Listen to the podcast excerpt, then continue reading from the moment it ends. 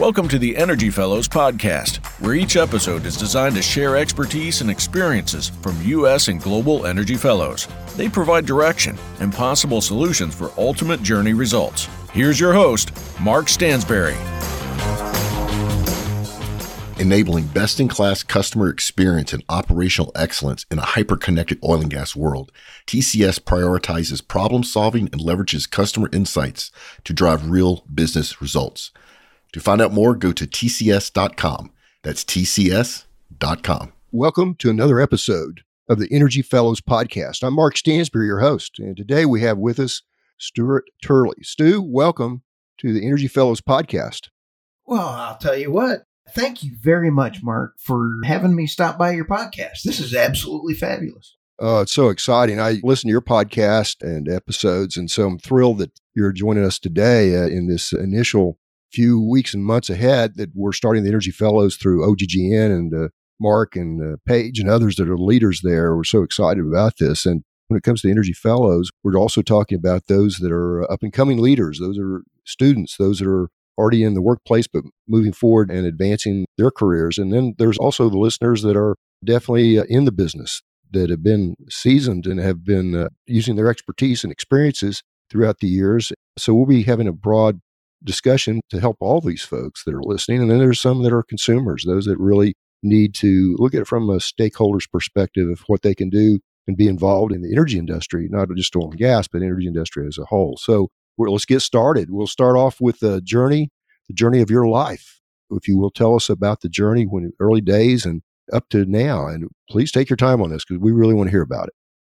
I'm not used to this, Mark, being a podcast host. I'm always used to being the one asking the questions. So I don't even know how to start on this. But a lot of people have to wonder when we sit here and talk about this. I've got so many weird stories of things that have happened to me, and those have really helped shape me because I'm going to give your listeners a little bit of inside baseball. You and I just recorded an episode on my podcast, the Energy Newsbeat.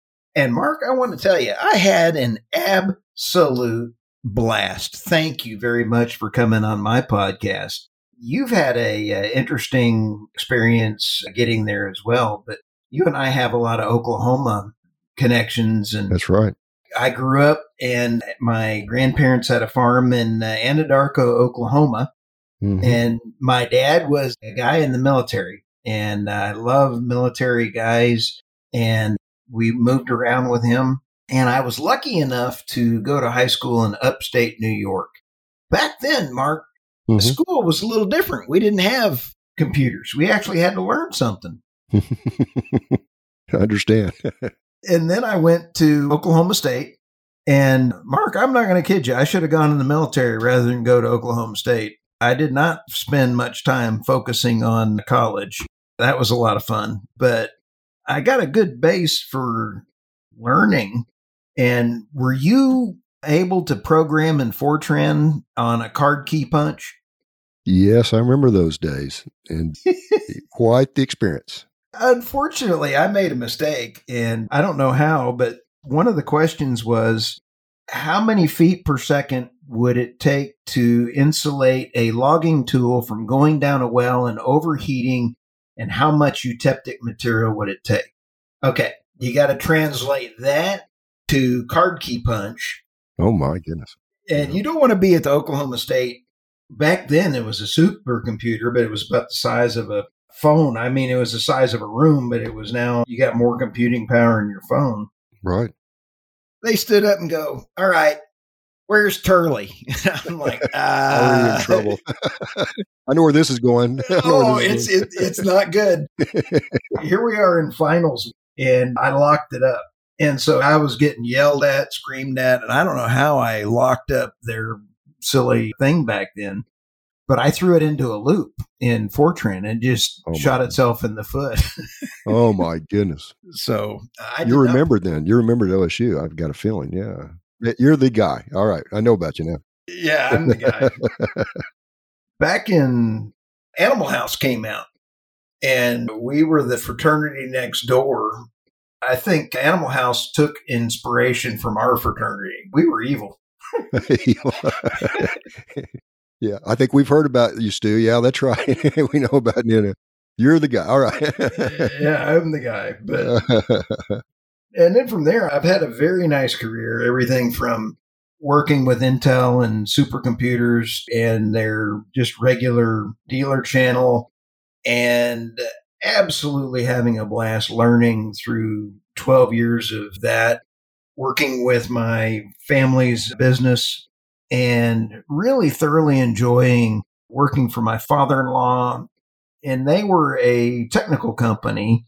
Mm-hmm. It was fun learning from my father-in-law on how to run a business. Mm-hmm. And Mark, it's a tough thing when you're running a business. Right. It's tough. So as we talk about up-and-comers, there's a couple things you got to do. I recommend avoiding a party school. I recommend going in the military if you don't have the wherewithal to avoid the party school. And then find a mentor. Find a mentor, because by the time I got to working with my family's business, my father-in-law really taught me a lot. I could have used his inspiration earlier on. Mm-hmm. So after that, you sit back and take a look. I got to have a start at RFIP, which they had a wonderful group of folks, and we got to install radio towers for Ericsson and oil and gas fields, the intelligent oil pads, put in a bunch of oil pads out there. And that's where I really got to figure out in the oil field my love for just the energy space. And I just want to give a shout out to all the folks over at RFIP. And then from there, went to Intercom. And Intercom was the oil and gas investor conference, and we worked with a lot of the public companies and introducing them to investors and really understanding not only from the pad to the investors, it's a unique look at the energy field. Mm-hmm. And Mark, I decided to go out on my own. So you can sit here and look at a twist between running your own company, and now I've got hooked on running my own company, Sandstone Group. Mm-hmm. We started with data scientists, and we were taking data from the oil field. You can see a pattern building here, Mark. Right. And we take data from the oil field, bring it into accounting, and then we take that all the way over to the investors and out. We also would bring investors into the company. So it starts with thought leadership. And Mark, you're an outstanding example of thought leadership with your background starting, I'd like to say me, you, and Moses are all buddies. I'm part of a great club there, you know. Oh, absolutely. American Needs Energy is truly a blessing for folks, because when you add it, your book, American Needs Energy, and you sit back and take a look at where Sandstone, my company, is now. Mm-hmm. I got hooked on podcasting. Right.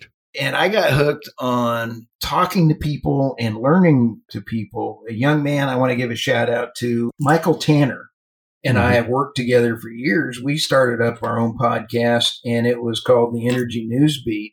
It was a daily show. And Mark, podcasting is fun. Mm-hmm. But a daily show is a grind. Well, it's got to be. No question. Oh, it was brutal. But we got it up to like 40,000 views an episode, and it was a blast. He is such an excellent young man.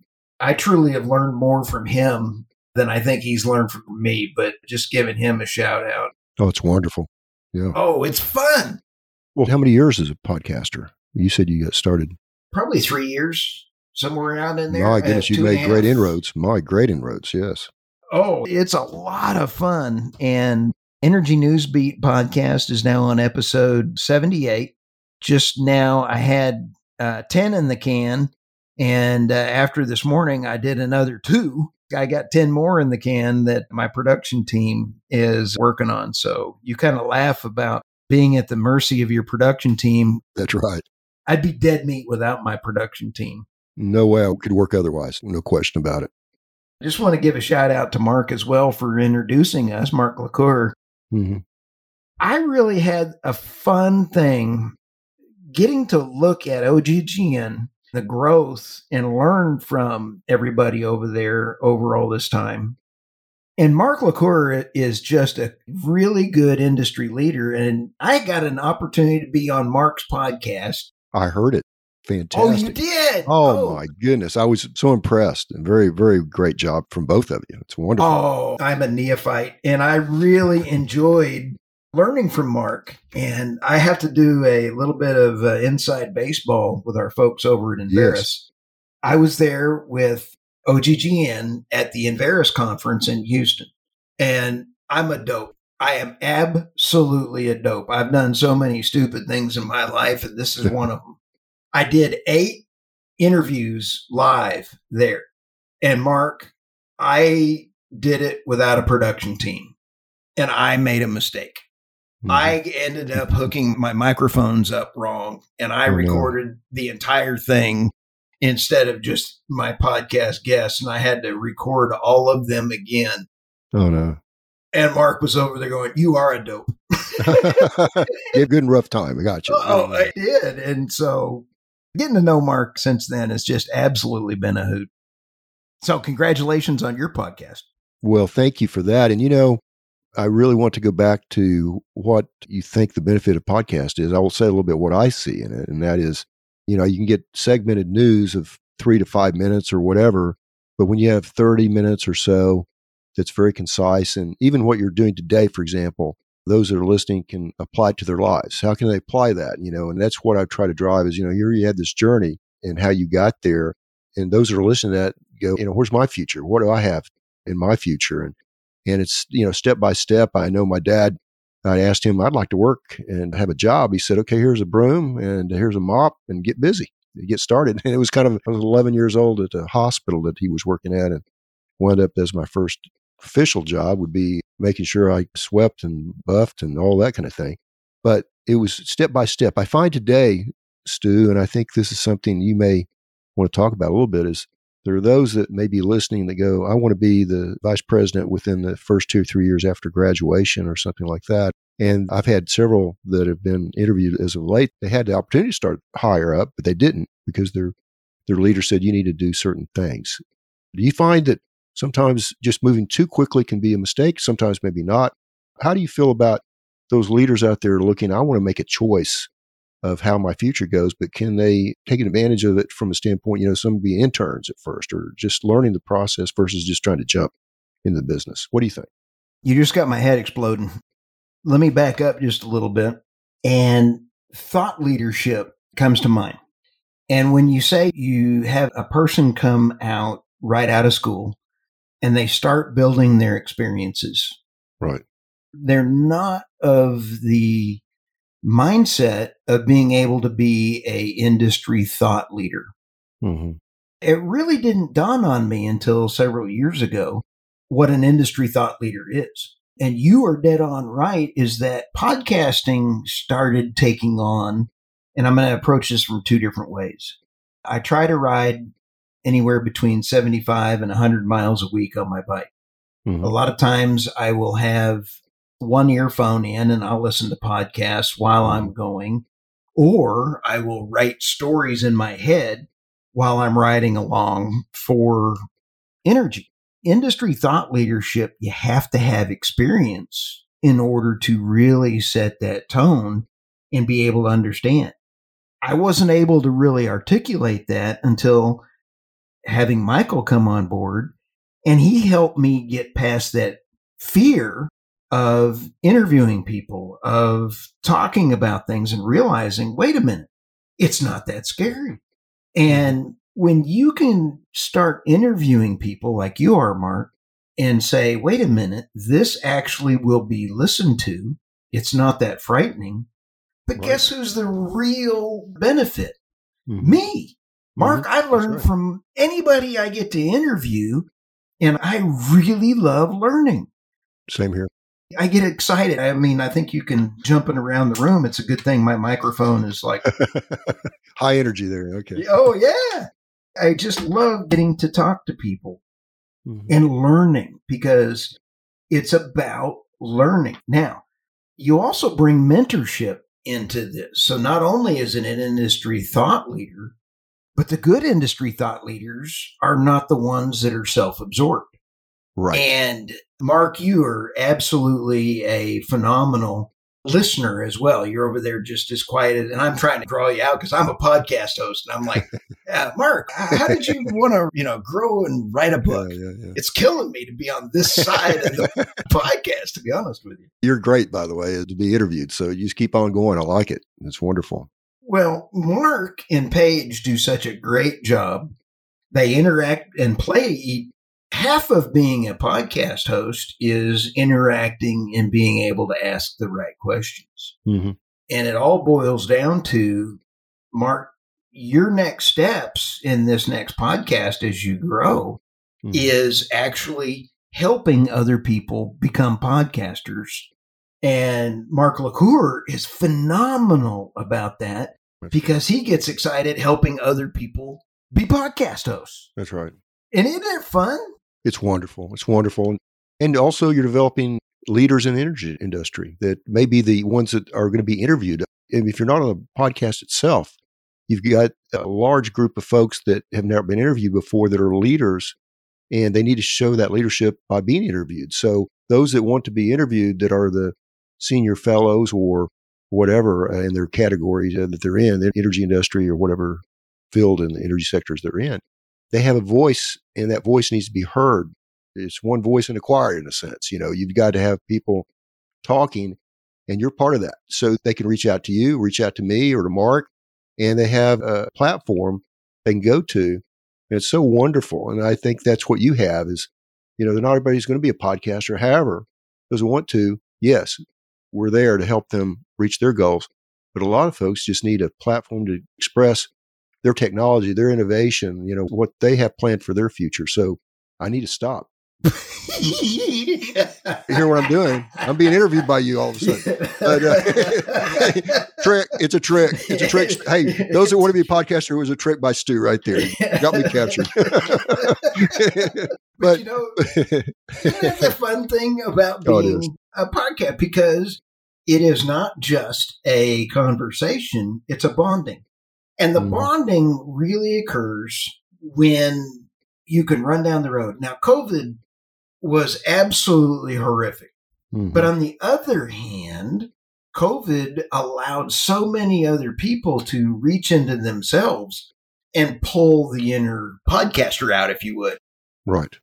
Is that something, I guess we could now coin a term, the inner podcaster? I like it. There you go. When we sit back and kind of go, hey, Mark, I want your thoughts also, and I hate to just try to grab you in there on this interview, but we have a whole nother generation, and you alluded to that, is we got to attract the younger crowd, and yes. I mean Gen Z, yes, millennials, all of those to the energy space, because we have to tee it up for success. Energy goes across all markets. And we need the youth to be able to step in and take the lead. It's not about oil versus wind. It's not about natural gas versus solar. Right. You and I talked about, let's use all forms of energy to elevate the world's population out of poverty by delivering the most amount of stable energy using the least amount of money to deliver the highest kilowatt per hour and having the least amount of impact on the environment. So if you match the least amount of impact on the environment and the lowest kilowatt per hour, in order to do that, you got a formula for success. But we're going to need young people that are educated in order to make this happen. I'm glad you said that, because the workforce, when I got back from Houston a few days ago, there was a round table I was part of, and every person that was part of the conversation, about 10 of us, were concerned about the workforce and how to not only attract, but retention and recruitment. And yet you hear the news that energy business, you shouldn't go in the oil and gas business or whatever it might be. And how do you overcome that? And we need, as discussed on your podcast, How do we get to the process of messaging properly? You mentioned mentors. You mentioned the leadership side. You've mentioned several other factors that are already involved that hopefully people are capturing, those that are thinking about being in the energy industry or those that are in the energy industry and their future. There's a big future in energy. It's unbelievable what's happening in Houston and Dallas and Oklahoma City. The future's here, and I hope they will grab hold. Tell me on the messaging side, what can we do better? And how can we be effective in the energy industry? How can we reach out and be a factor? You know, that's a great question, Mark. There's a couple things. I guess from a standpoint, don't limit yourself. And the reason I say that is reach in and remember that you may not even realize how valuable you are. You may not even realize that you're that knowledgeable, but reach out and talk to people. You can be a renewable advocate. Well, let's have a great discussion about why we need renewable. Or you can be a nuclear advocate.